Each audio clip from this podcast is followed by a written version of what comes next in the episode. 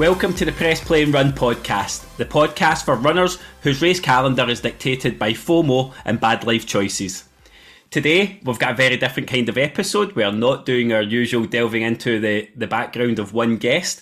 And as promised, we have episode one guest, Alison Jardine, rejoining us on the podcast to talk us through just a couple of things that have happened since the last time we spoke. so, if you remember, we had Alison on. I think the last time we spoke on here, Alison, was you were just getting ready to head out for Tokyo.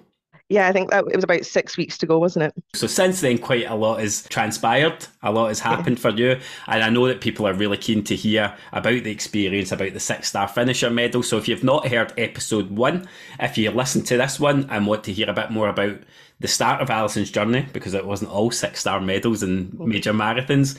Uh, go back to episode one and listen to that episode. So, first of all, welcome back, Alison. How are you? I'm good, thanks. Yes, uh, glad to be back uh, to talk running even more. I know. I feel like I've been talking to you about running non-stop for weeks, but yeah. it, it's nice to be on here and to. There's lots I've not actually asked you about because I've been waiting on this moment, and we'll get to London as well when we are going to be joined by another guest today. We have Emily, who is Emily in the outdoors uh, on Instagram, or as I like to call her, Emily the Tube, because she's an absolute tube. Uh, so she's going to join us and bring a different marathon perspective, but we'll just ebb and flow today. When I'm not too fixated on a on going through it in logical order, but let's try and begin where we left off the last time. So six weeks out from Tokyo, I obviously had done a wee bit of training with you in the lead up to that as well. We managed a couple of uh, shorter runs together. What I want to know first of all is tell me about Tokyo. Tell me tell me first about the place and about your couple of days leading up to the race before we get near six star medals. Well, I think before, I can't remember if I'd said to you, but I said to a few people before I went, I was kind of in that mindset of Tokyo wasn't really where it's meant to end. It was going to be Boston. So, you know, because of lockdown, COVID restrictions, it ended up being Tokyo. So I was a bit like, mm, don't know if this is where I really wanted it to end, but, you know, we'll go, we'll see what it's like. It's not a place I would have ever chosen to go, uh, but we'll make the most of it. It is now my most favorite place in the whole world. Like, I could talk about forever everything about it was amazing. The people, the place, the things to do, the parks, how clean it was, the food, like it really was amazing. It was like so much more than I could have ever wanted. And and what was the travel schedule like? How long were you out there before? I suppose that might be interesting for anybody thinking about an international marathon, particularly that far away. So it was interesting actually. So we got there, so we left Glasgow on Tuesday at 1 p.m. and then we got into Tokyo in our hotel room at midnight on the Wednesday. So you obviously like it hits you on the way out because it's the, the, the times uh, zone difference as well. However, I do think we were okay actually. I didn't struggle too much to get into their time zone. So we so obviously we had Thursday, Friday, Saturday, and then the race was on Sunday. So I do feel that was enough time to do things, but not do too much. Like we'd kind of planned, roughly planned things, so we knew we weren't going to be like too full on, so we could like not quite rest, but not take it too far. Whereas I know people that went maybe a week and a half before and did like the, the bullet train and day trips, and I, I'd have loved to have done that, but I do think it would have taken its toll by the Sunday. Yeah, it's one of those type places, I suppose, like New York or London, where there's so much to do and see and cram mm. in that there's a, maybe a temptation to get on your feet. And you did manage to squeeze in a lot, but some of that was afterwards. Yeah, the the things we did before, like we were trying to be quite clever. So we did the Mario Karts, uh, which I think people have seen, and it was so much fun. And we'd obviously planned to do that before because it was sitting down. But what we didn't realize was that the guy turned around to us and said, "Do you know you've actually just driven most of the course?" So it was quite good that we'd actually seen it with before we ran it. Um, so that was really fun. You could do loads of things like we did a couple of very, very light runs. Uh, there was a park just beside us, but one of the things you'll find in Tokyo is there's parks everywhere. So, you know, you just see runners and it was quite cool. Everybody obviously waiting there. I ran whatever marathon or I'm from this country. So that was nice. Loads of towers you can go up and temples to visit. So I'd kind of recommend keeping it as easy as possible while not just sitting in your room because you can't go to Tokyo and just sit in your room. No, no, and I'd I'd spoken to you. You'll heard the episode. I spoke to Pete Cooper, mm-hmm. and he was in his hotel room at the time when I spoke to him. But I think he he told me his prep was he went to a Japanese football game and was bouncing about with like the ultras, the fans. So I think his calves were practically destroyed before he even got there. Uh, but but he said the same. He had the most amazing time. I think he used to live in Hong Kong. The pictures from from everybody that I followed that was there just looked incredible. It looks like the kind of place I'd love to visit. I'm not so sure about running the marathon there, but um, it, it just looked like a phenomenal experience. And is that nice? I suppose then that it's lived. It probably you went in with a relatively low yeah. expectations. It completely exceeded them, and I'm so glad I went with that kind of mindset because I wouldn't have wanted to be disappointed. Um, uh, but honestly, I can't, like I know I annoy people by going on about it, but it really it did exceed them in every single way. The people, like they're just so nice. Uh, so polite, so helpful. And yes, everyone keeps saying to me, but how did you manage to communicate? Because obviously, like language being a barrier. And it was, but it wasn't because you don't need to be able to speak the same language. Like they still managed to help you. Um, and I know we're going to obviously go into more detail about the marathon, but even on the day and like the, the volunteers and everything, you could not have asked for more. Just the nicest people I've ever met. Yeah, I think uh, good manners and being helpful is universal, mm-hmm. even if you mm-hmm. can't sit and get somebody's life story from them.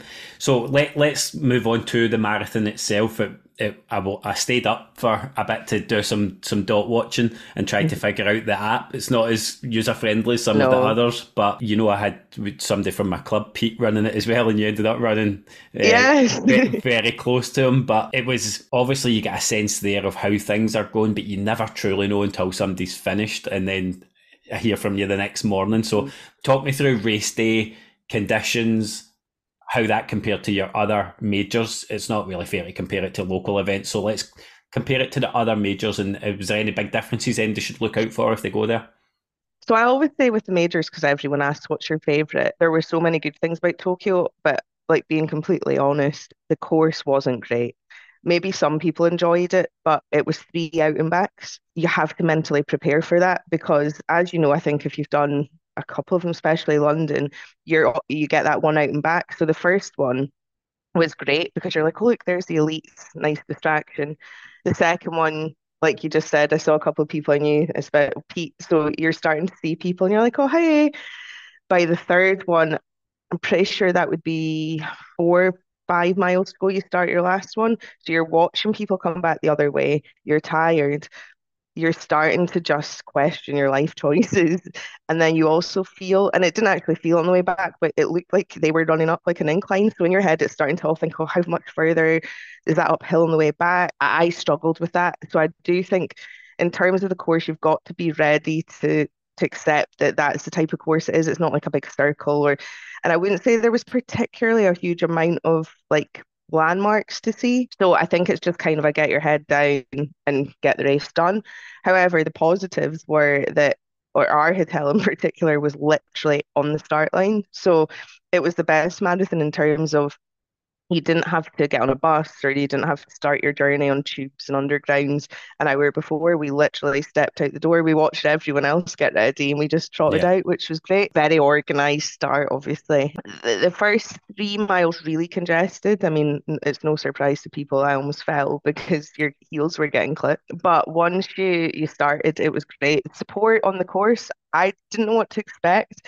It was definitely a lot more polite than, you know, other marathons. A bit more but, reserved than yeah, Tower Bridge.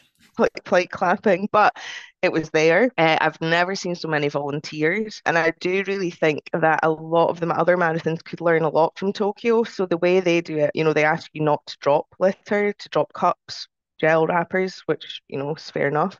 But they they provide big boxes with bags in them that you throw everything in, and then they obviously pull the bags out, put a new one in, and it's very well done. If someone does accidentally drop something, it's swept away within a second. That made it so much easier to run because you're not tripping over bottles and cups and slipping on gels. So little things like that that you didn't really think about before made such a difference. Yeah. But yeah, and it was obviously great to see Pete and others because it gives you that little boost, doesn't it? And it's yeah. a bit like, you know, my friend's husband, um, he I don't know if he would say fortunately, but um he got stuck with three women for the weekend.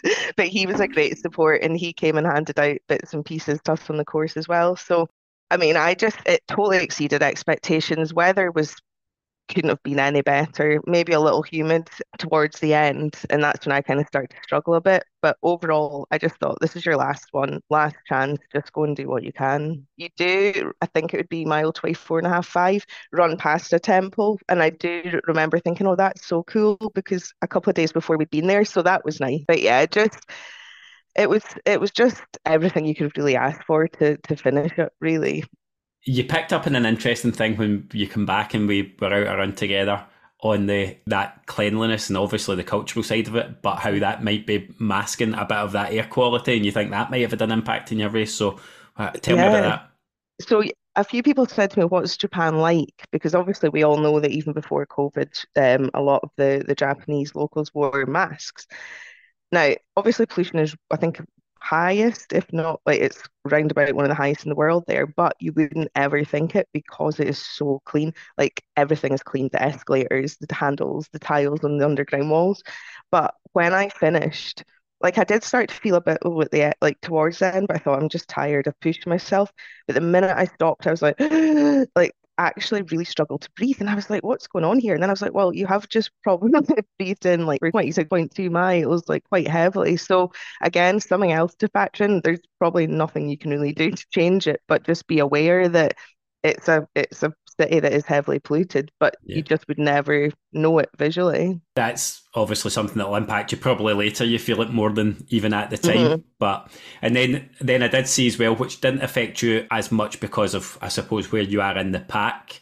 Um, because what we've not said so far about you have not said is that the race went rather well for you. But the water situation, I think, for people towards the back, I, again, people running out of water and finding themselves really dehydrated that became mm-hmm. an issue, but not necessarily your experience.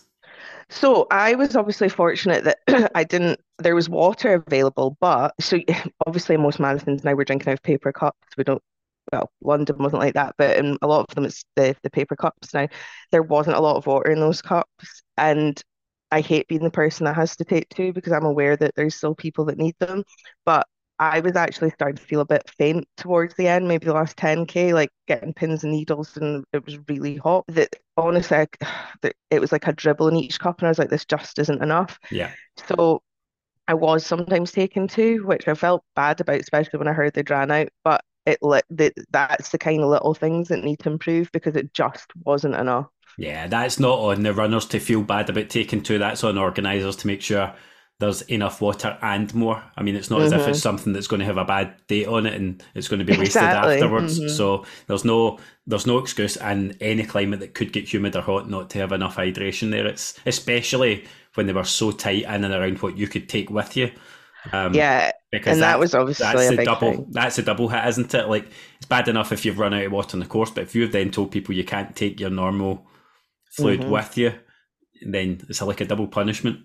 It is, and I think I mean I'm fortunate that water is enough for me, but I know there's so many people that train and like really use a lot of the you know, well, I don't know what they're called tailwinds and things like that. So yeah, yeah I think that that obviously I think knocked a lot of people because the, then the rules kept changing as well, which made it quite difficult. So yeah, I think if if you're going to be that strict, you've got to make sure that you've got enough for the runners. Yeah. I mean, I know they also had the Pocari Sweat, which I didn't try. Um, but again, it was still in cup, so it just wasn't going to be enough for it's people. Still, still the same volume. Yeah. And then let's move on to that. I, I, probably want to know about the last mile, two miles, because everything up to that point, I I'm still just assuming is pain, no matter what what awaits you at the end. That moment when you kind of know you're you're homing in. Did you know you were on for PB? No. So I think I've said to you before that I don't like really go out now with a time in my head. I just go and see how I feel and then like push if I can. So I'd been obviously looking at an average pace. However, that meant nothing in Tokyo because the the GPS doesn't work. I was getting like miles popping up on my watch, but I didn't know if they were right because some of them just seemed so far out, like too fast, and then there'd be a few that were slow. So I was very much just like, okay, I feel like I should be running really well here, and if what the watch is saying is right, then possibly might slip under. But you know, I really don't know. Then we got to 10k to go, and like I said, I started to just not feel great, and that's when I thought, okay, this is your final major. You're going to pick up your six star medal do you want to do that like in a wheelchair or do you want to do it with a smile on your face enjoy the last part of this. So that's the point where I thought, well, I, I still don't really know what pace I'm running but I'm going to just pull it back a bit now. Like I've done what I came to do, given it a good shot. With 10k to go, I thought, right, get down that last stretch. You've got the turn, then you're going to come back and you can see what you're coming back because it's right there.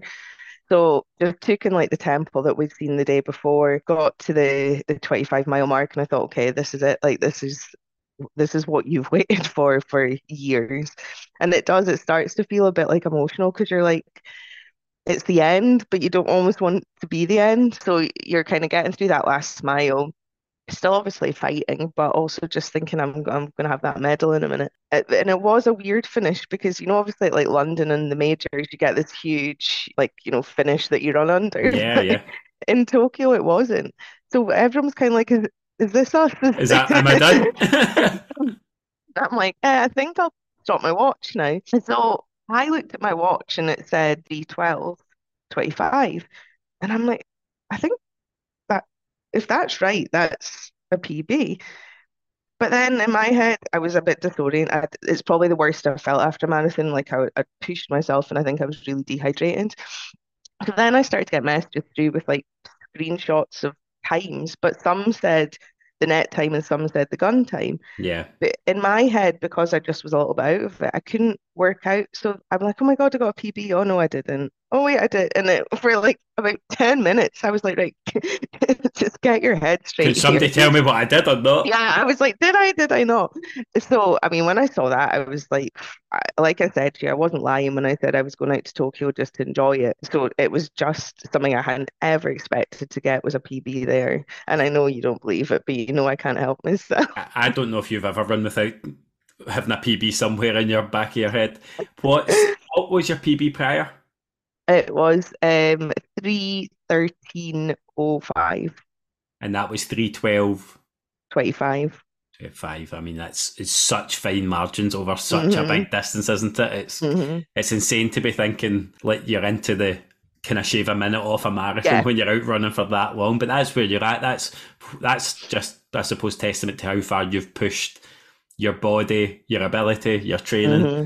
Um, so made up for this, and then you get over the line, bit of an underwhelming finish, but then you've got that moment of not only collecting your Tokyo medal, but the six star medal. And again, not everybody will have listened to episode one, but we did speak about how many people at that particular marathon were collecting their six stars. Mm-hmm. It was a world record number.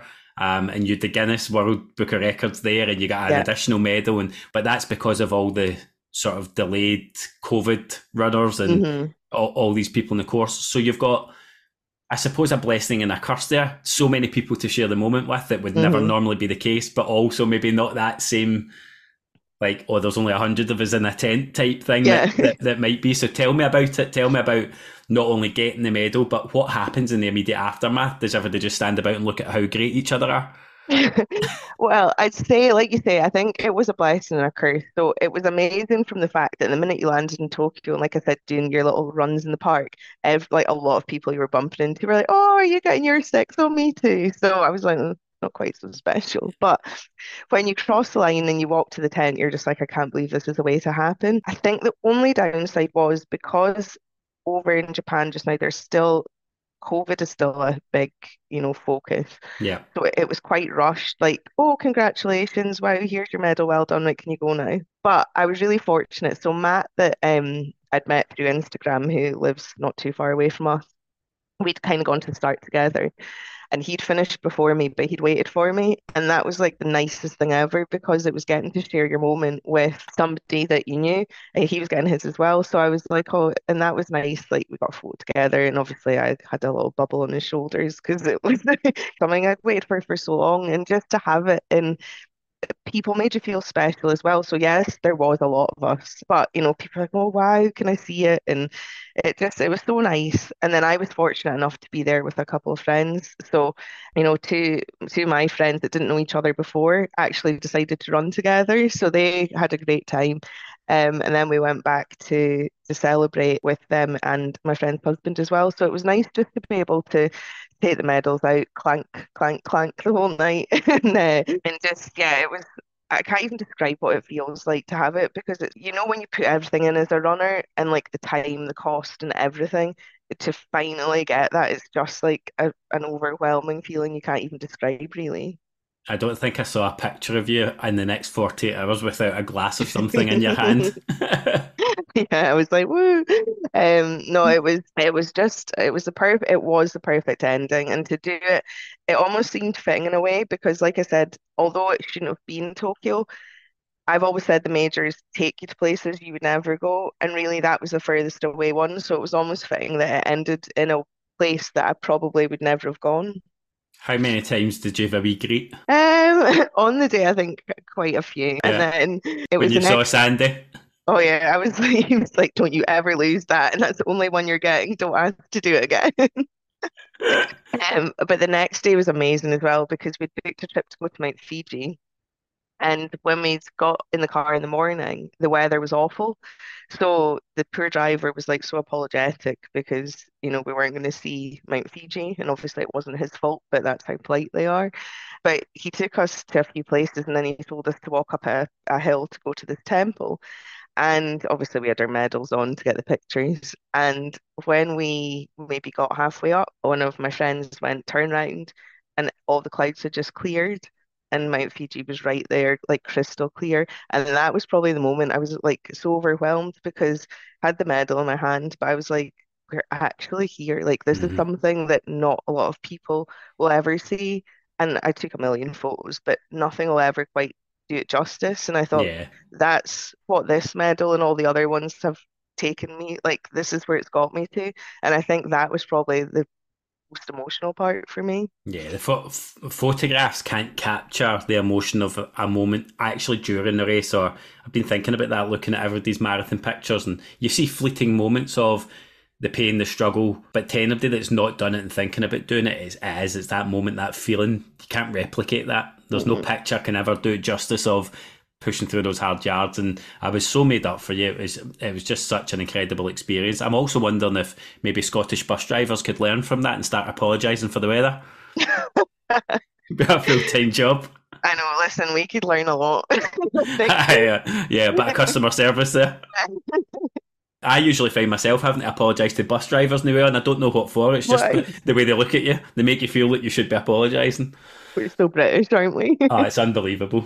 Unbelievable. the the support that you've had, Alison, online, I can see it obviously. Mm-hmm. I, I follow a lot of people that follow you too. The podcast, I think, has probably brought more shared connections between both of us. So seeing through that page just how many people wished you luck and what's that been like for you? Not not just since the podcast, but you've always had a big support on that community.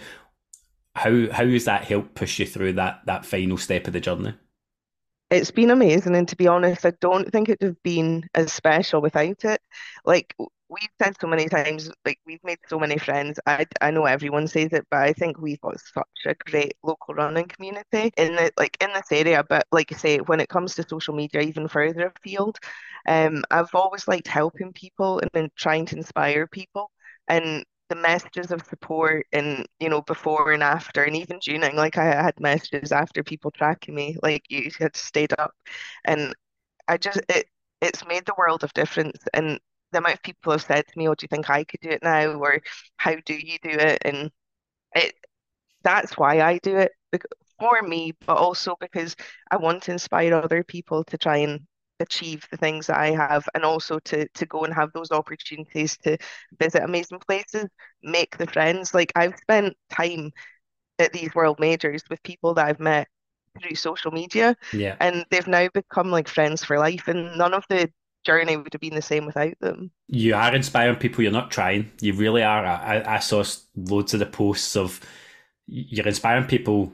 Not everybody's going to run six stars. Like that's not going to be everybody's journey, but inspiring people to believe they can, especially hearing your origin of running, of mm-hmm. the shocker of barely training, the bleeding, the chafing, the like you, you did everything wrong the first time.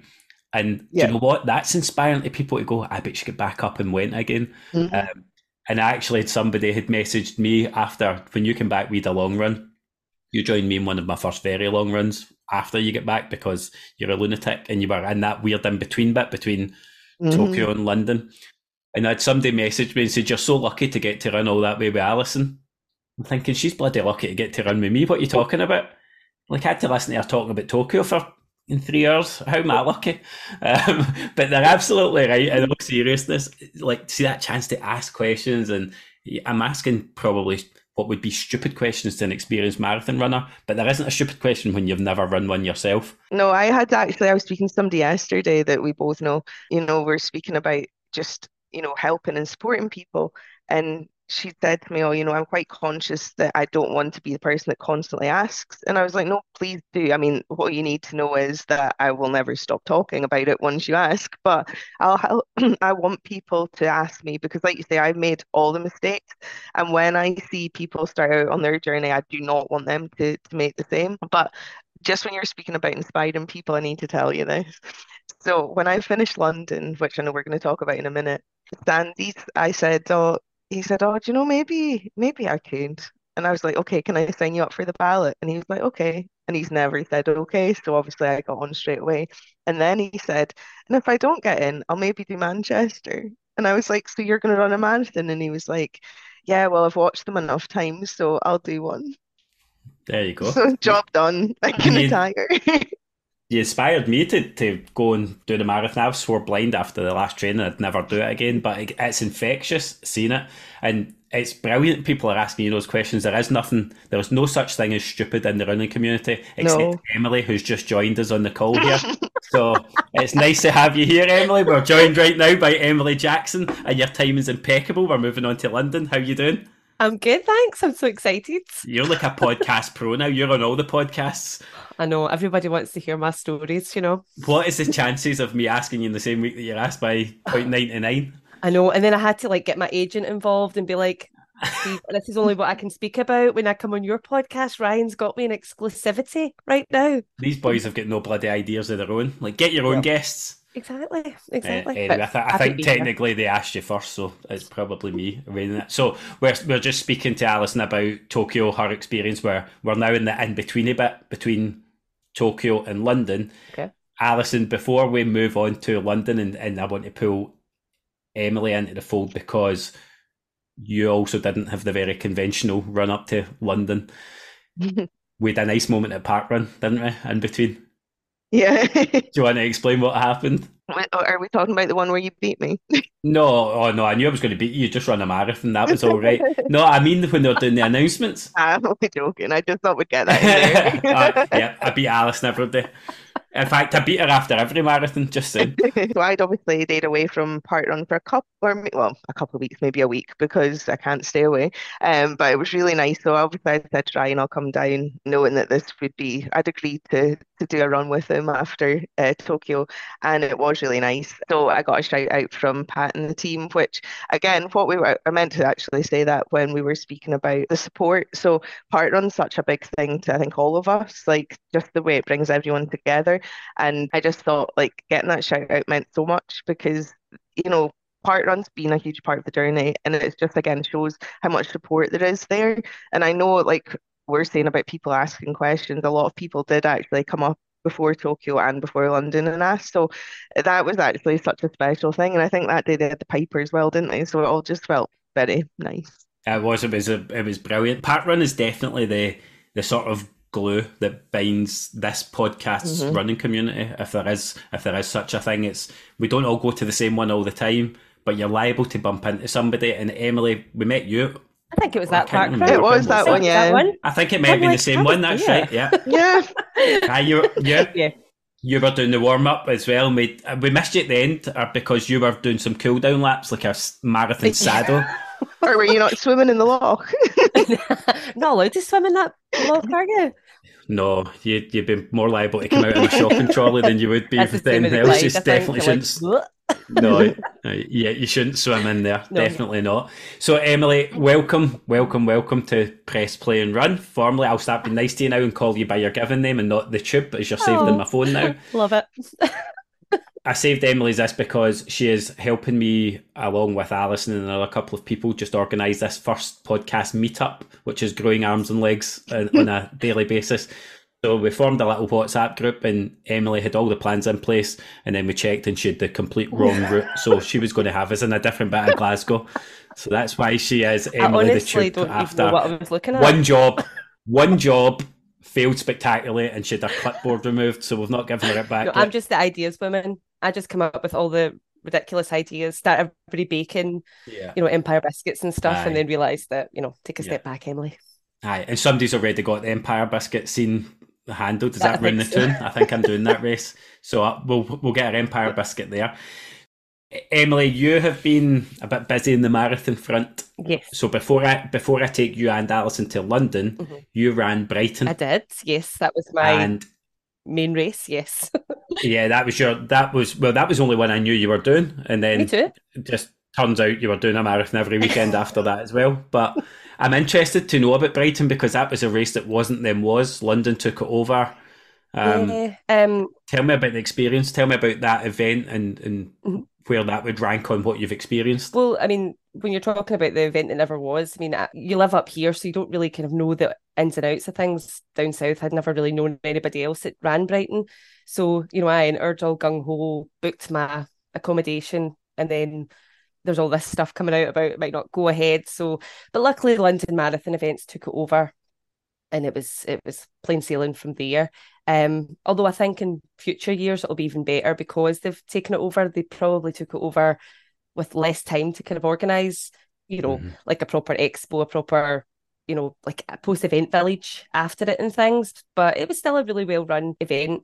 Uh, my boss actually lives down in Brighton, so it was part of the reason I've never actually met him in person. I went down there, kind of seeing his pictures and stuff like that. Brighton always looked great, and I, I sort of wanted. I'd done marathons in the past, and I've trained with people and went with people and there's always that awkward bit of do you run together do you not so there was a there was part of me that was like i just kind of want to go and do something by myself and then i have no hanging off for somebody, making them wait for me, feeling guilty and things. So that was sort of my reason for for Brighton, and also just I'm quite impulsive, so it was like booked before I'd even you know finished my cup of tea. Yeah, I was I was really excited, and I thought it was a great event. The routes changed. Um, in previous years, it used to go out to this like power station on this like kind of an offshoot of it, like the island just off the sea, and you know, when you look at a route like that, you think that looks great, you know, in the sea.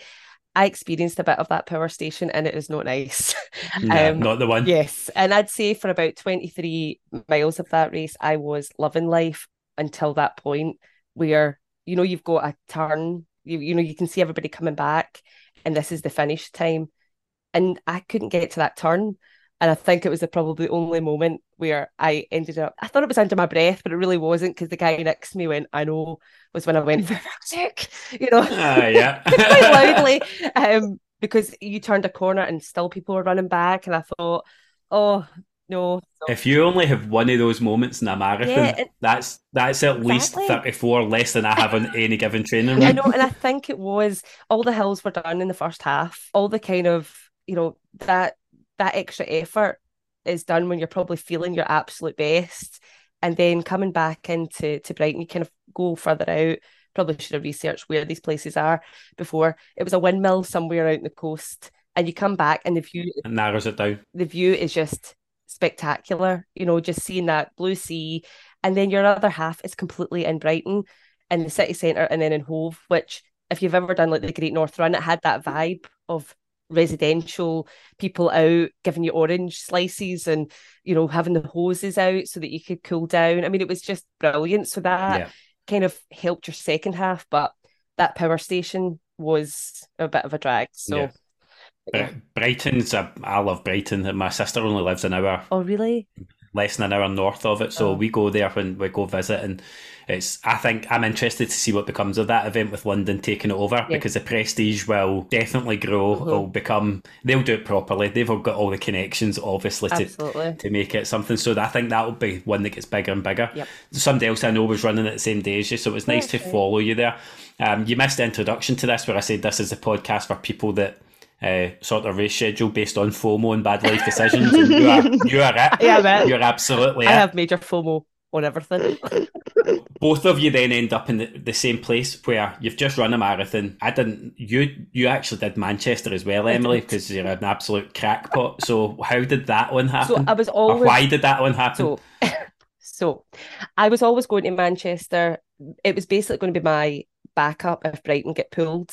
I okay. never ever entered it. I thought if I, I'll wait till what happens with Brighton. Manchester always sends you lots of emails and social media posts mm-hmm. about, you know, sign up now. And it's literally open until like two days before the event. So I was like, I'll sign up for Manchester if Brighton gets pulled. But then my friends were going to Manchester, the ones that I'd trained with at the weekends and running. So I thought, I'll go anyway. You know, FOMO, I have to go. And this will be really exciting watching people run. And then I did Brighton, was on a high from that. And I thought, I mean, I'm going to be in Manchester anyway. Why not just run Manchester? um, yeah, so that was it. And you ran it. You ran it as a bit of a victory lap. I saw all the carry on and the dancing, and the, yeah. which is as a way to do a marathon. Uh-huh. And I'm going to get to this because I think that post marathon journey is something I'm interested in. But Alison, your prep. Tell me about your prep in between because you were that rock in a hard place of not knowing really how how much rest do I need, how many miles do I need to keep in the legs. We I know we had one big run together, but how did you make the decision about what to do before London?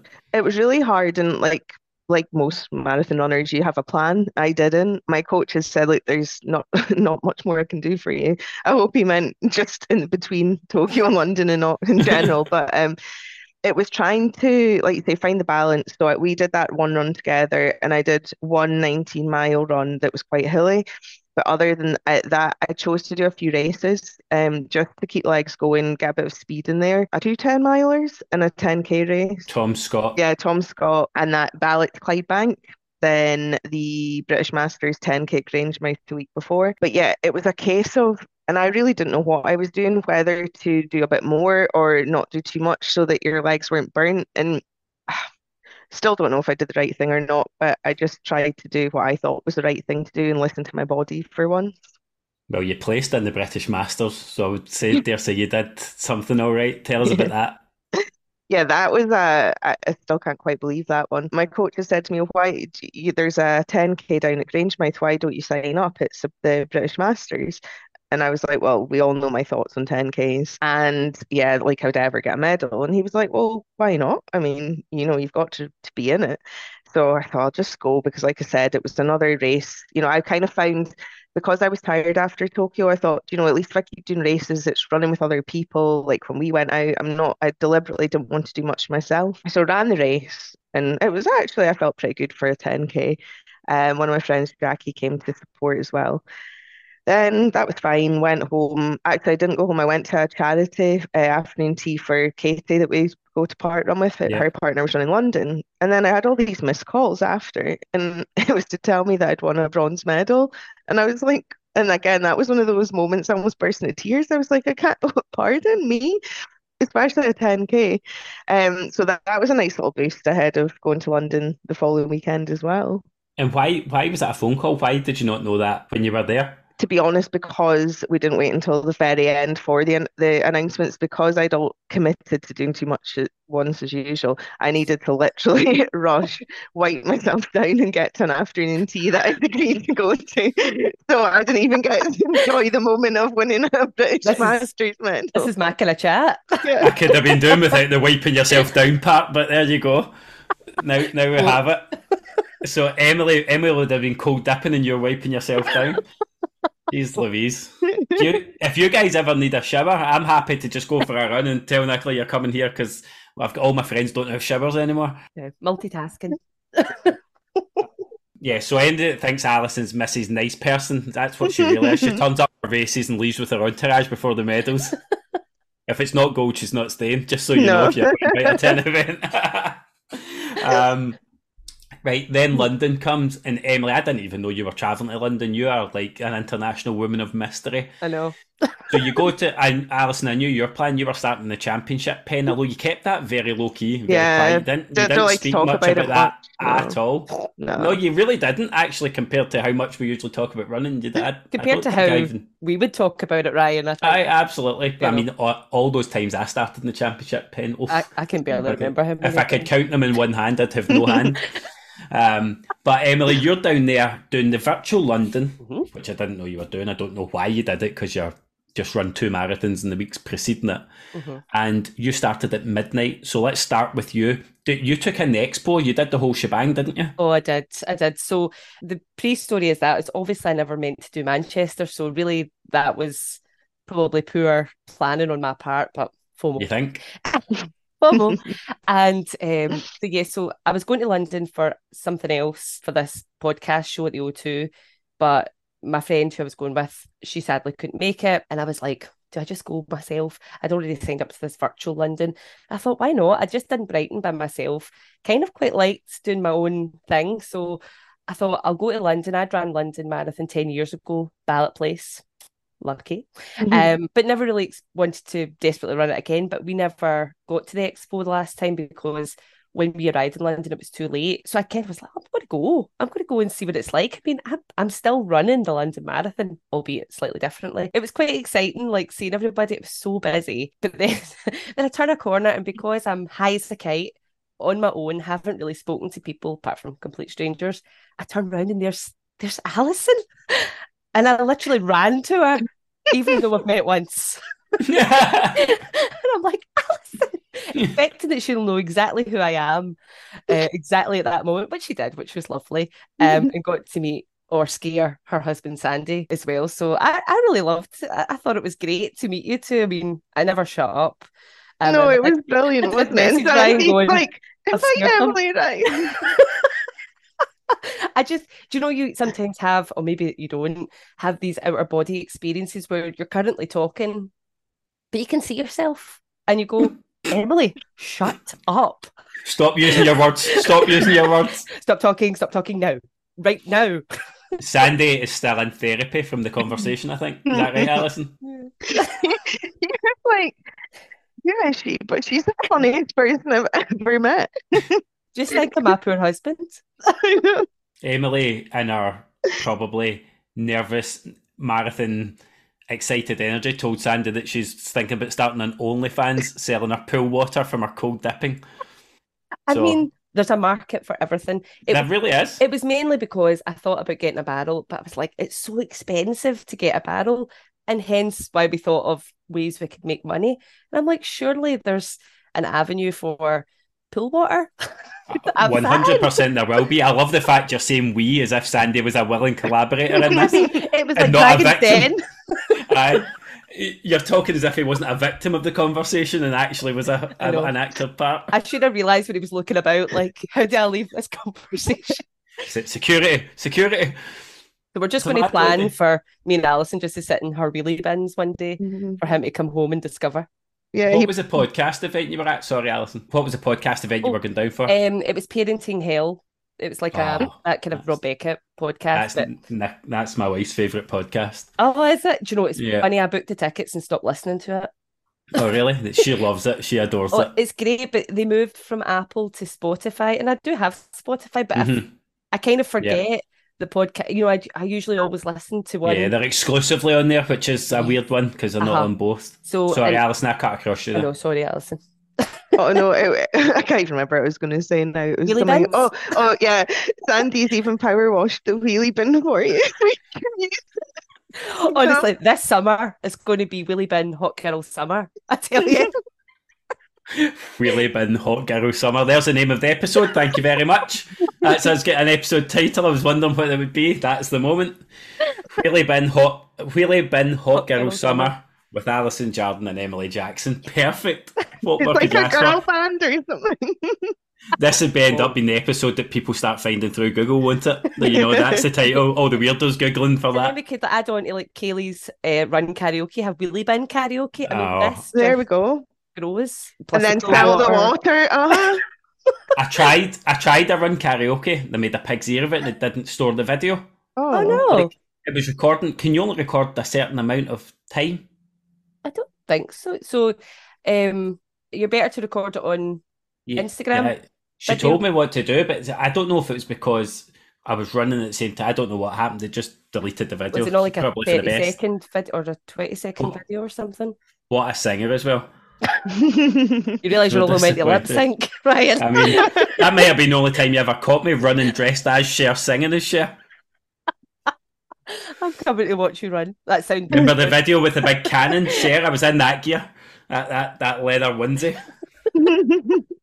I tell you, this, you this this conversation is going right down my street. well, I've just made make sure I check the explicit box on the on the podcast warden. Josh and Brody, sorry, can't listen to this one. Um, so, the answer your original question? I don't even know. I think you did. I don't even know if I asked a question. Something about an expo. Alison, tell me about your uh, pre. Is it different for the for the pen you're in at the expo? Or is it just all the same? Do you do you need no. to go in with the co- commoners? Yeah, you know, at the the X we've just kind of got to, you know, walk about the riffraff really, but oh, yuck. you know, things. But no, it was. Uh, I enjoyed the expo obviously more for seeing Emily because that that made it fun. Uh, no, it, it was back to normal. I would say this year. I think London, and probably not just London, but the last couple of years has been tough for a lot of the, you know, the marathons and expos with COVID and restrictions. So I just said it got back normal. However, I was quite annoyed about one thing. So obviously I had desperately wanted my name on the board for the six stars. You know, that's the only reason you run it, so you can point at your name at the expo. And they left in Boston. They left the board? Yes. And I was like, well, now I'm just going to have to go to what's the next one? Uh, Berlin or Chicago and, and do it again. Yeah, just so I can point at my name. Sharpie name written on point. That's a big. That's cheaper than going to Berlin. Uh, no, it's not. It's not the same. I'm trying. I'm trying to save your marriage. You can't. You can't go. You're not going. But we honestly, well, I said to you, didn't I, Emily? I was like, "Where is yeah. this board?" Um, and one of my friends had a, a stand at the expo. I was like, "Have you seen this?" And then it took Jackie to go in later and ask again, and because they kept pointing us to this place and it wasn't there, and then they eventually told her they left it in Boston. That's that's, that's yeah. devastating for people. It, given and it, it, sounds like first world problems, but yeah. that's a big it's a big moment for if you've got it. Mm-hmm. Not that we, not that I would know. Neither would you, Emily. I assume you've not on. No. How many stars have you got? One. One. Well, How many you stars go. you got, Ryan? I'm not a star in any way, shape, or form. I have no stars. Our names are on the bus stop. That's what it is. exactly. toilet wall. I wrote one name the toilet wall. Rido. I wondered why I was getting those texts. Rido. Aye, exactly. Rizo, but I'll take Rido. Okay. Um, Emily, you ran the virtual mm-hmm. at midnight in London, really safe city, with strangers. Brilliant, brilliant idea. Great I mean, safety. So that's kind of why I never told anybody. I mean, that mm. sounds even worse. Like, I mean, that anybody. sounds like horrific decision making. But tell me. So, um, so I, I told my friend Annika. I told her, and she had my location and where I was staying and all. Because I had to like cancel my hotel that was booked for my friend because it was much more expensive on my own. So I booked an Airbnb like really last minute, and yeah, I was going to this. I told them what I was doing again more strangers. Yeah, I mean, it was. I didn't really tell many people about it because I think I was really nervous about it. I mean, it's just so random. Like, go and meet a bunch of strangers at the McDonald's at Trafalgar Square and then start running at two minutes past midnight. and I was like, right, I'll go there a wee bit earlier. I mean, by the time I got there, it was about half 10, quarter to 11, because I was like, oh, I don't want to travel in London by myself. I mean, somebody might kidnap me. London doesn't sleep. I mean, it was no. mobbed the whole time. It was mobbed, and then we couldn't even get any McDonald's because all the drunk people were ruining it for us runners. So had, we had to sit in Charing Cross Station, but it became like a total party. Like we all had these um, t-shirts on with our names, and it said like backwards London or something. I should really look at the t-shirt. How did um, you meet these people? I, I feel like we've missed an important. Oh, step. What so, is this like running Tinder or something? How do you meet? people that want to meet up at midnight. Why is that not a thing? Because if you met like, runners, like, like what you into? Running. What you into? Running. Brilliant. K's or miles. Do you want to talk about my, my run? what, wait until show you my splits. Wait until show you my um, splits. so yeah, so I think because I was going to London, for some reason I ended up on I don't know what happened. I don't know what this is like the tube, you know. I just don't know what happens really. But I ended up in a Facebook group going, if you don't get into London ballot, we're doing um, London in reverse, doing the virtual course. And I was like, yeah, that sounds like a great idea. Because London for me was my first marathon um 10 years ago. And it, it was like things are different now. People have so much more knowledge and things. Back then, the only people I knew who had run marathons were super fast. So I had no experience. So it wasn't like the best experience of my life, but it was also really busy. And I thought, well, this is interesting. Like, get to see like the cool sights of London, but it's also like really quiet at night. Not quite. But um, so yeah, I joined that Facebook group. I was going to London anyway, thought, what what could go wrong? You know. Um you, and, you need a carer. I know. And even at my I'm like look behind me. Like my husband doesn't even know. my husband was panicking for you. He kept oh, saying, how, how think she's do you think she's going to be okay and, and and and she's really doing this at night and is there going to be other people and do you think it's safe and i was like I don't know. I didn't even get a number. You're like, shush, shush, Sandy. I need my sleep. I'm live. I'm running London tomorrow. Um, but yeah, I mean, I bet you, Alison. I bet you to finish. Let's let's put it that way. The only time that would happen for me. She also started in the championship pen, just like that hunted out by a security guard. I, know, I know, but no, it was it was really good. I mean, there was a massive amount of us. It was probably it was unofficial, so it was like nobody really took to doing much organisation. We sort of just fell together in groups. So that was probably uh, the downside. Like you could have ended up in a group that they were too fast for you, and then you're yeah. hanging on for dear life there's that bit in Canary Wharf where I had the route on my watch. I mean, I'm pointing to my watch in case you didn't know what a watch was. Mm. Um, and when you get to Canary Wharf, your signal just goes wonky. So it was like you're on the wrong way, but I'm following the blue line, um, which became like a long standing joke to where is the blue line?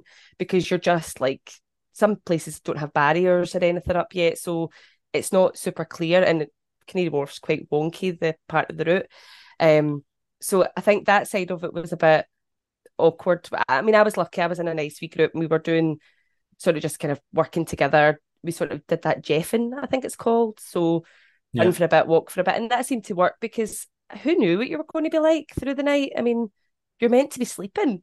And I'd already ran Parkrun that morning and a running event at A6 the night before. I mean, I, Oh. I'd never heard the word jeffing until last week. I've heard it about five times since. Oh. It sounds like something people do in a car park that they shouldn't be doing. I've never, I don't know why it's suddenly become prominent, but the fact that you're doing it tells it's probably another bad life choice. so that, I mean, that's a pretty wild, cool experience on one hand. That you've probably done everything I would advise my children never to do in their life. Yeah. But congratulations on surviving. I know. I, I love to tell the tale, and I have to say, like I mean, there's there was a guy that sort of he did it last year, and he sort of pulled it together, like made the GPX route for your watch and stuff. He was on a bike for most of it, so he did kind of cycle about, checking where people were. But yeah, but how that's not the most safe thing in the world either, because you know no. the murderer behind you could just wait for him to leave. Or he could be the one that he could be the one on the bike. Yeah. I mean, I wasn't going to go full blown murder to start with, but let's just go to the extreme. Brilliant, Emily. That's I'm, I'm either all there or nowhere. Right. Alison, you had a more conventional London marathon. Well, you didn't really. You ran by Kipchoge, for God's sake. It's probably just as wild. So tell me about Tell me about the championship pen, but also tell me about where your head was going in there because we've spoken about mm-hmm. it tiny wee bit since. Um, and I know what you do it yourself pressure wise. So yeah. talk me through the difference in that experience. I just feel like my story is not that exciting compared to Emily. no, you didn't even nearly die. um, yeah, it was a weird one for me. So obviously, like you say, I put a lot of pressure on myself. And, and the day of the X, like it was great having a laugh, and I did feel okay. But the thing that I kind of I do have it a lot at various other races, but you know, most runners when we talk about this all the time, stomach issues. So I my nerves were getting the better of me for the uh, the days leading up to it. So I don't. I think I literally was running on empty anyway. Won't go into much more detail than that, but I'm sure you can imagine. But yeah, I think for me the the nerves just got the better of me. Starting in the championship start was like obviously an amazing opportunity, but there was that added pressure as well. It was great because you know you got like extra little tents and an area to warm up and toilet queues weren't so big and that was all nice. But you were also standing with these amazing amazing runners. Like you know I, I stand at the start and one of them's going I think I'll just go out at 635s and I'm like oh my god that's like my 5k pace not my marathon. And then I was like oh I don't think I should be here and it is it's that like mental kind of battle you have with yourself. But then I was like, no, come on, enjoy this. Like it's probably the only time you're going to be here. And, you know, to me, like the best part of the start was, you know, you've got the elites running ju- or setting up just in front of you, getting announced. And, you know, I was on BBC uh, marathon coverage, which made my life. Um, and yeah, I think my now, you know, favorite party line is going to be I ran past uh, Kipchoge London Marathon because that was like that made my life. Um, he was starting the race and he was literally there, and I was like, oh, this is so cool. So that was amazing. But I would have said it was probably a mile in, and I just knew it wasn't going to be my day. My leg started to hurt, and I've never had a pain in that of my leg ever. And I just thought, okay, this is in your head because you know it's still Maranoia can go into the race. And I just didn't, I don't know, I just can't even describe it. I just didn't feel it. And I do possibly think it was the running on empty thing. I like I was trying my best to keep food down and it just wasn't happening.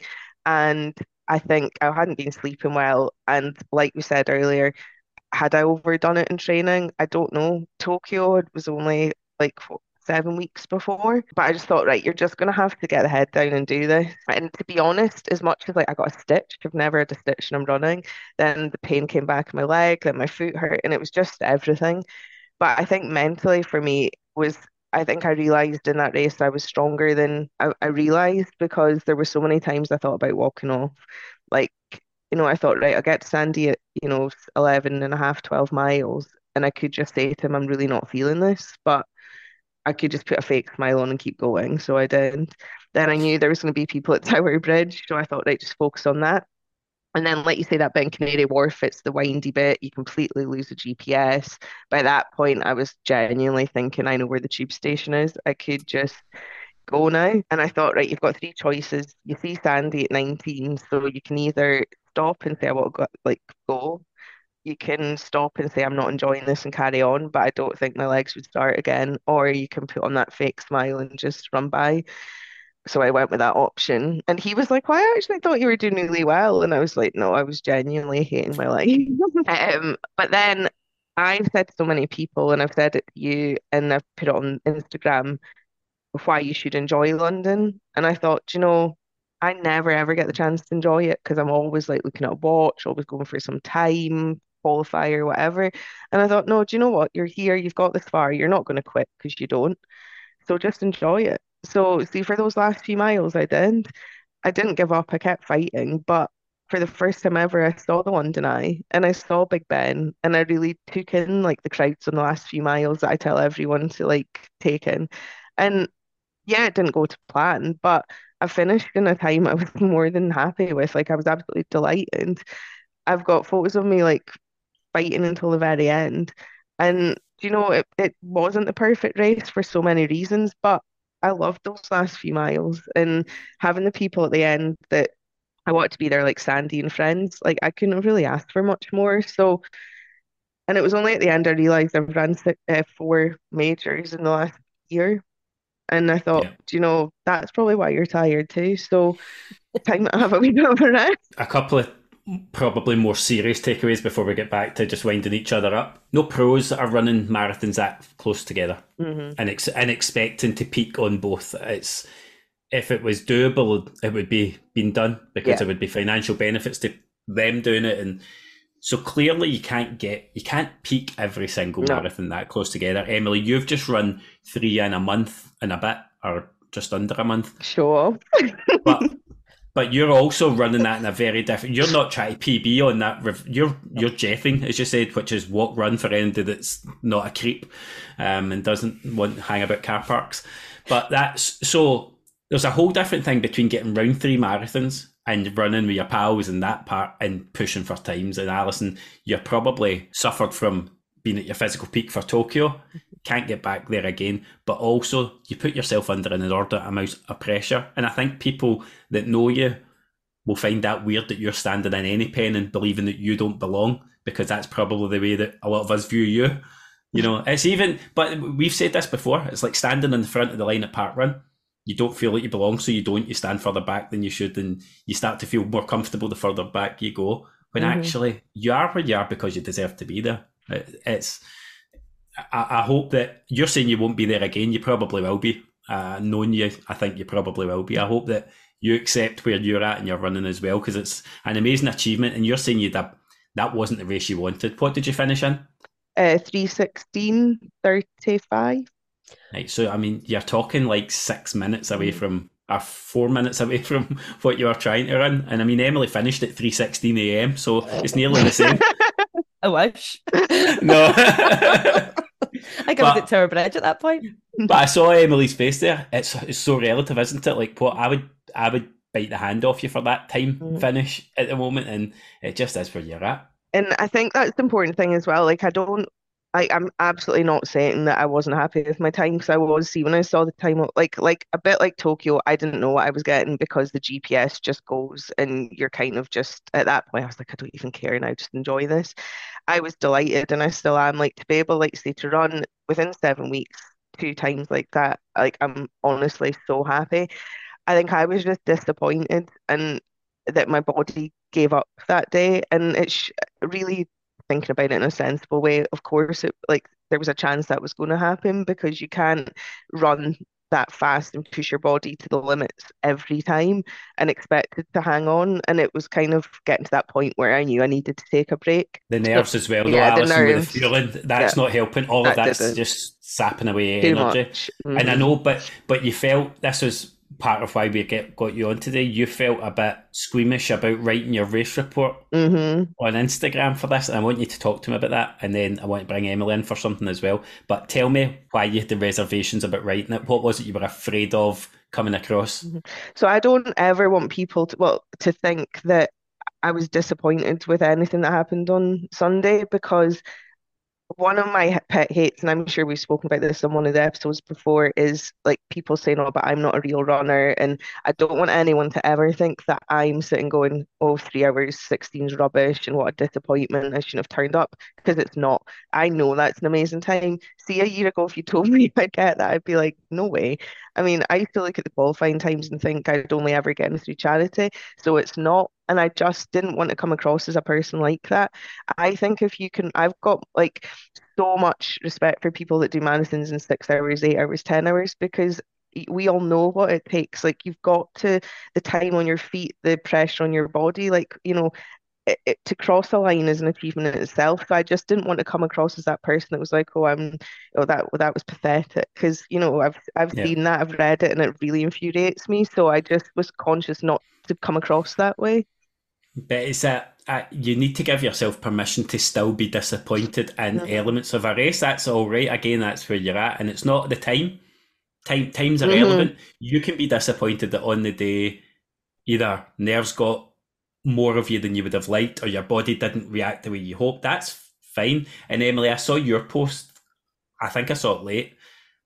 A bit of that feeling a bit down after three experiences like that, and you've been on holiday and high, high, high, high, mm-hmm. and you're building. It's like peaking again, isn't it? You oh, peak, yeah. peak, peak, peak, but then afterwards, and you can feel a wee bit like, God, I've got a cheek to be ungrateful. I've just had these oh, amazing oh, experiences, totally. and I feel. But talk to me about how you were feeling in those the aftermath, because I wanted to speak to both of you about post marathon blues, as they're often called, but mm. just that void of I've been had the goal, then what? Yeah, because I think like Bob, like the Kilsyth runner, he put a post up about it, and it, it was that I think it's like the post social high. It's not even sometimes the marathon blues because don't get me wrong, I don't think the day after I could have ran anywhere. You know, it's not like I was desperate to run again, but it's more just the, you know, you're up there, you've got so much to look forward to, there's so much happening. And then you're like, oh, what, what did I do in May? and you're, you're sort of like, can I do four marathons in a month? No. But it's it's trying to give yourself that rest but also, mm-hmm. I'd put something on yesterday going, yes, I'll rest, but I also really miss running when I don't run. So it's yeah. it's just finding your sort of happy happy medium, but it's also like just give in to like feeling a bit rubbish. You know, exactly. you're allowed to just yeah. feel have a cry or just be a bit down about it. But you know, it's just picking yourself up after that. It's just normal. I think it's just normal to feel like mm-hmm. that instead of going, you know, and don't get jealous because everybody else's exciting things are happening this month. You know, rather yeah. you've had your you've had your moment. You that, that that in between space is one you just need to navigate, and mm-hmm. you you can't run the way you were running, but why wouldn't you take a period of adjustment after having life dictated for six days out of seven on a plan for months oh, and months, and Alison for a year practically? Mm-hmm. Um, and yeah. so well, you you you must have experienced that, Alison, as well, like various points. Yeah, like I think after London this time, like my body was broken, like, and I think mentally I was a bit broken too, and it took me a good few days to even feel normal. Um, I was walking about like a zombie, trying to get back to work, try to adjust to everything that just happened in that weekend. And not just that, I hadn't really let Tokyo and everything sink in because it was just get to the next thing. Um, but yeah, every single time you do a marathon, it's that just what you're saying. You're watching others try and um, like you know their marathons are next or whatever race, and you're like, oh, I want to do it. I think this is the first time, and I said this to somebody that I haven't felt like that. Like I'm so excited to come and cheer on at Edinburgh and not run it and like get to experience it from the other side. And you know, yeah, I've got lots of 10Ks this summer, but I think for the first time, although, you know, I'm kind of sad not to have a marathon, and I know when like the the ones start up in September, October, I'll be like, mm, I'm just going to try and enjoy not marathon training because it has it's taken over my life for God, the last four or five years. Yeah. And I think uh, if you're going to progress as well, there needs to be a period of rest, recuperation, and let the body adapt. And that yeah. will be the next chapter of that. Like time to go at it fresh and have all that juice again to mm-hmm. to go. And and Emily, same like you're you're closer to me and you're running, and that it's not about six stars and it's not pushing for time up, but there needs to be a period as well where you just accept that this month's not that exciting. You know, exactly. I'm not doing 10 races. I know, but you can also find like the joy in other things. Like like Alison saying, I'm really looking forward to coming to Edinburgh, especially like since I like created that Instagram account. I feel like I know so many people that are running, and I'm so looking forward to to that side. You know, because you do go and support, and you actually realize how much how much fun it is. I mean, I did virtual London. Did I mention? And I think so. And when I got back to my apartment, I literally went for a bath and got ready and went back out to watch it. I was at the nine miles and I missed Alison because it was, I think you come through at 9.3 and I'm just after that.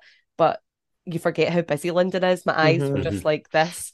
Um, but I went out and supported like friends that I knew were running and then walked from there to, to London Bridge for my station because I couldn't go on a tube for love nor money.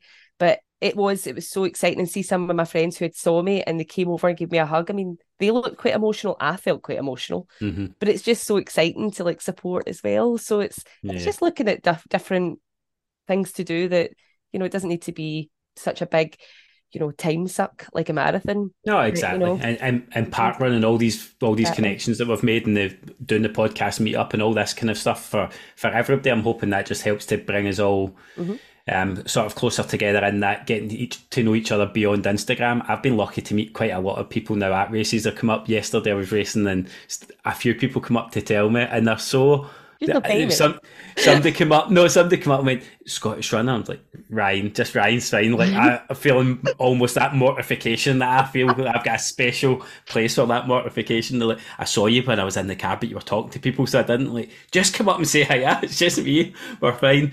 So that's people that are coming to the meetup though, and I, I can't wait for them to get to know each other so that that barrier is removed of thinking that you're somebody else. It's a bloody podcast. You can literally start one up with a a phone and a, a microphone. It, it, makes no difference. But there's going to be chances, I think, over the next few months for all of us to run together, part run together, wee bit of tourism, mm-hmm. uh, Parkrun. I can't wait for all of that. I've got Edinburgh. I was wishing it my weeks away when you guys were doing Manchester, and I was so jealous watching the TV, not of necessarily the event, of the fact that you were going to be done soon. I'm like, yeah. and I've got another four weeks of long running, and now it's getting creeping. I mean, I've only got one more big week, and then I'm starting to taper back down. And now I'm like, oh my god, I need another six weeks. I've got that bit going. I was wishing it would be here. Now I'm wishing it a bit further away, mm. but I can't wait to do more of that fun stuff that doesn't take four hours, like in, in yeah. between for all of us. that joy again. Yeah, the, it's hard. I mean, it's hard.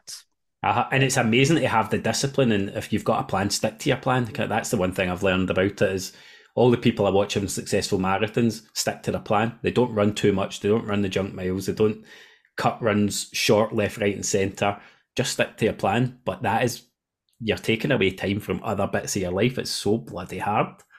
Um, squeezing it all in. So lots of learning to be done, but I think we're going to have a great summer, autumn coming in. There are you, Alison, you've got 10Ks. Mm-hmm. Emily, we've got some events that we'll talk about down the line, I'm sure, as well, coming up. I've got Maltra as well. So plenty, plenty still happening. But can I ask you both then what's on the what is on the plans for the rest of the year? Alison, you're saying you've got races. Tell me what you've got signed up for? Yeah, so I've signed up for the Babcock series, which is three 10Ks around Glasgow. The first one is actually this Thursday, which, to be honest, is a little bit close for my liking, but you know, I've committed, so I'll go. Um, uh, but what I was looking forward to as well, I was thinking about this before we came on, is what we've spoken about for so long now, and is doing some park run tourism because as much as I love Strathclyde, we've said for so long of once we've finally all done these marathons, we can go and do that. So um that's kind of how I'm getting over the the blues is focusing on not like it's going to be fun. Like we can go and meet yeah. more people and just enjoy it. So that's my plan. Parkruns, horrible 10Ks, and lots of fun and socializing with you guys. Yeah, that's good. What about you, Emily? What's what's in the agenda summer into autumn? Um, so I'm the same as Alison. I've done. I'm signed up for the Babcock um, oh, 10Ks. And I also feel the same way about 10Ks as well. so I'm not sure if my legs are, are there yet, but that's fine. And then I've got I've a couple of like little events. Um, I'm doing something that blast running. It's like a sunset run in June. Um, and I'm just trying to find things that I've never done before. Yeah. Um, so I'm doing Loch Ness 24 really as part of a team or several teams. I think we've got five teams now. Ryan.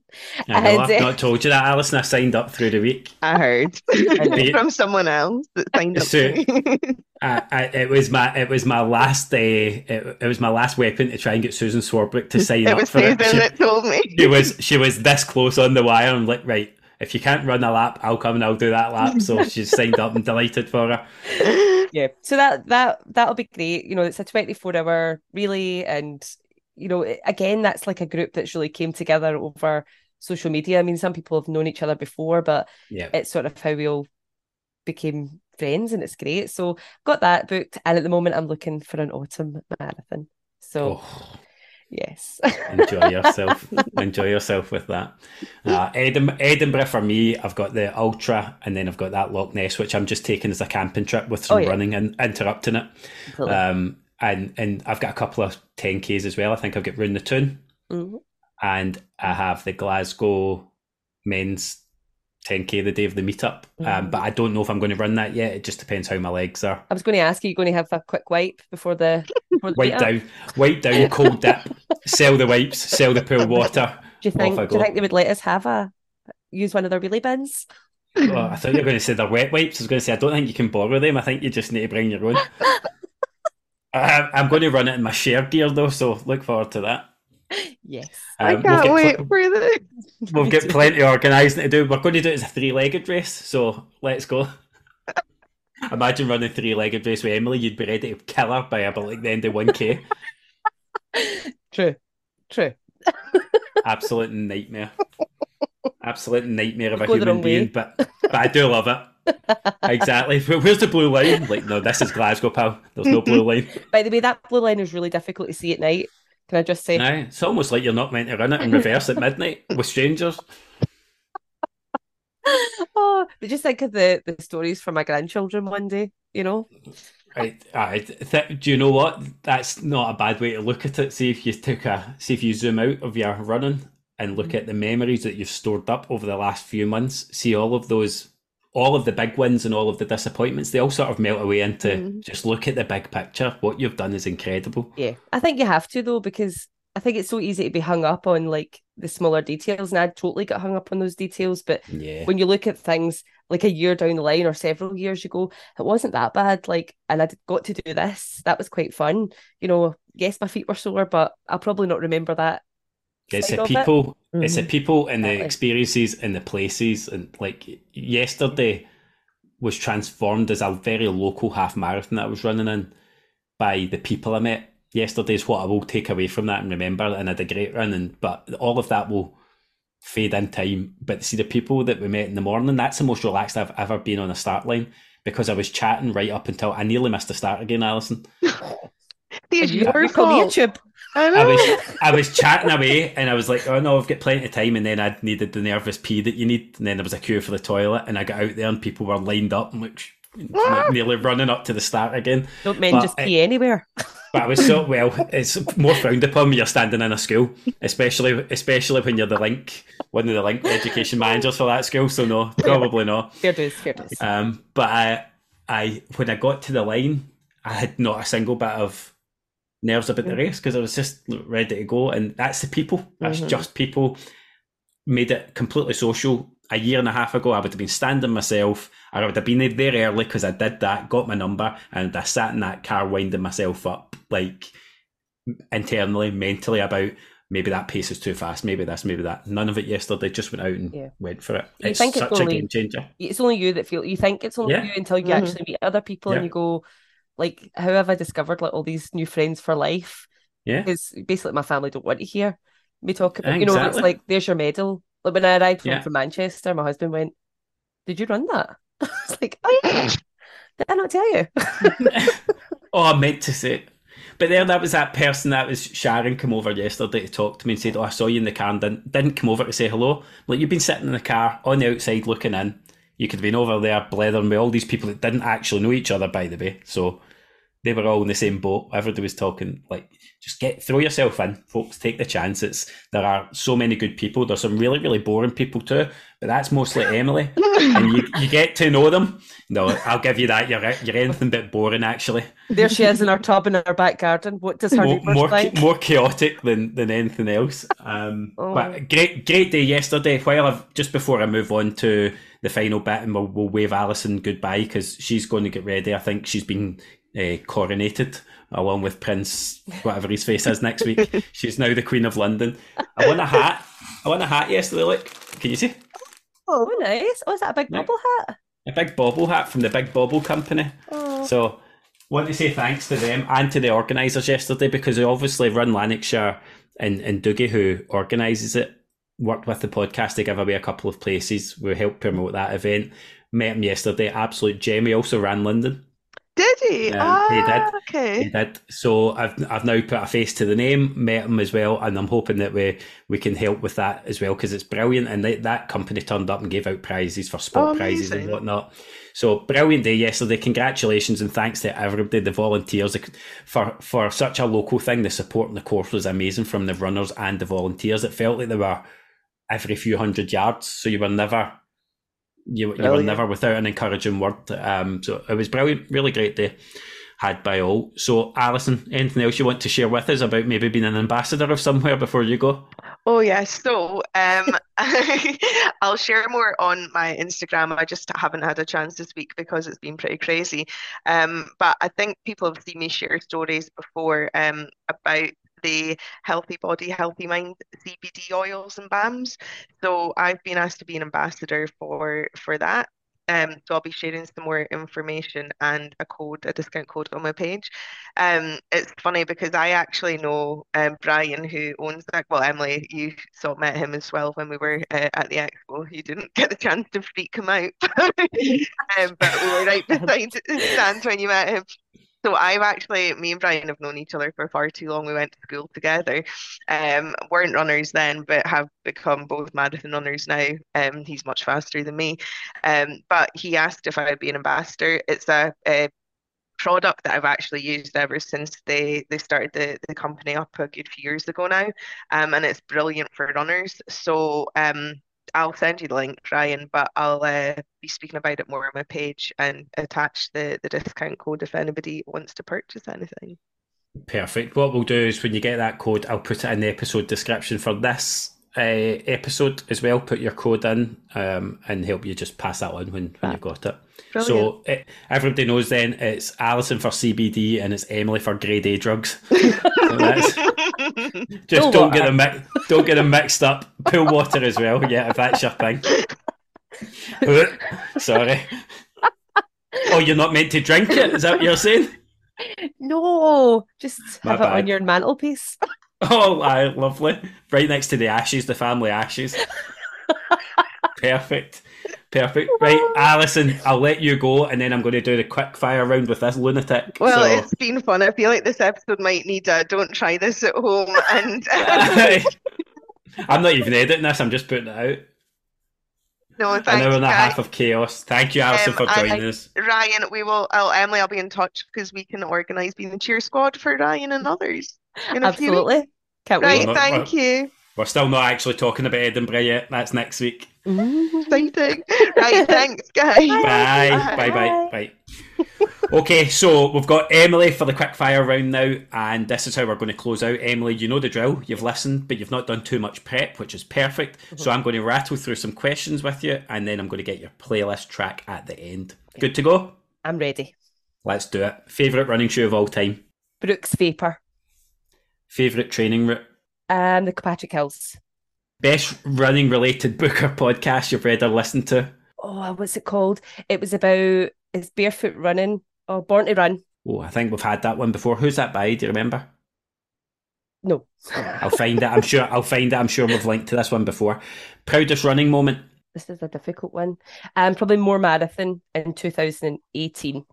Worst race or running experience. Um, worst race is uh, it was a run in Livingston. It was like a club race, and I finished it and burst into tears. I do that after most races. Ultimate post marathon refuel meal and drink. Probably like everybody, the pizza, and I don't really like beer, so pizza and a prosecco. Pizza's the winner. So easy. So many carbs. Ah, it's just exactly, and you can just get the cheese Or in your just, like, face. right in your just face. Like, exactly. Wear, wear it. Just wear it. That's, that's Become one it. with the pizza. Yes, that's it. That's the that's the one. I'm dreaming of it already.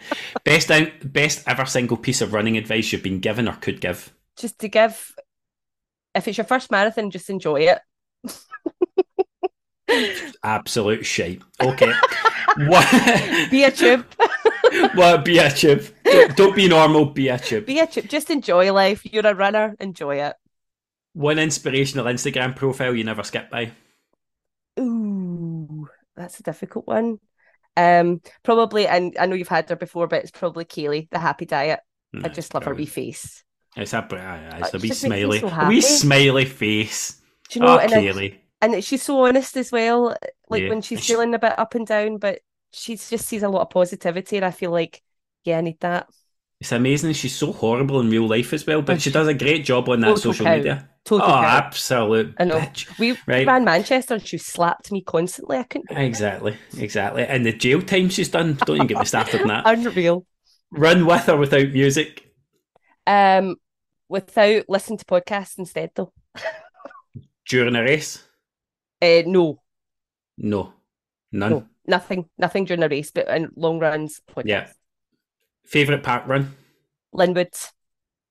Oh, that's a weird one. It's know, a good it's- one, but it's so tight. It's a it's a lovely community one. Like I know the event director and stuff, and they were so helpful when we were setting up a junior Parkrun here.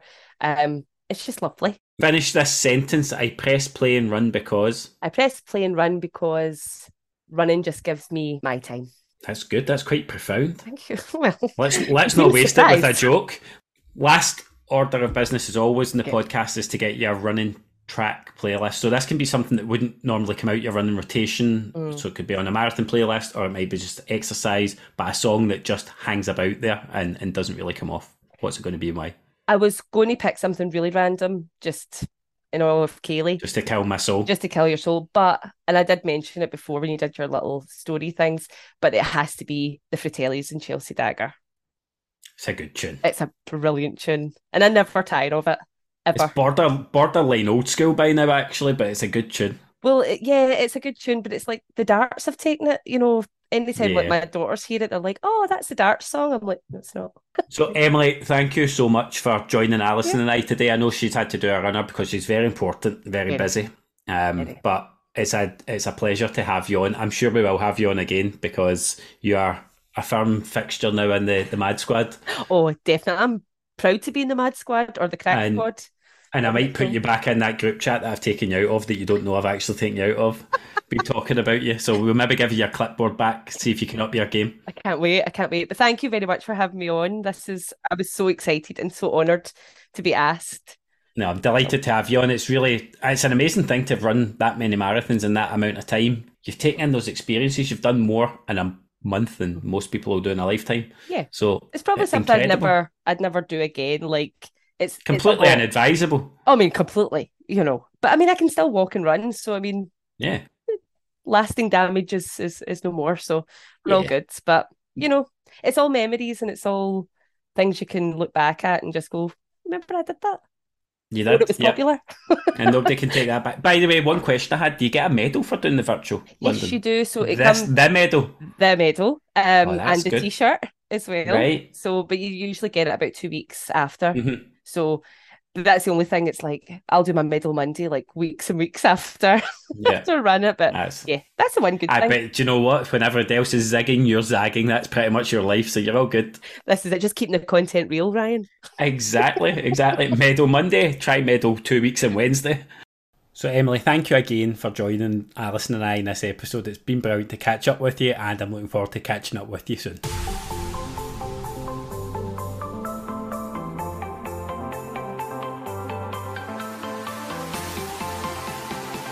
Thank you to you, the listeners, for joining us for another episode of the Press Play and Run podcast. You can really help to support the podcast by subscribing or following on your podcast platform of choice and by leaving a review.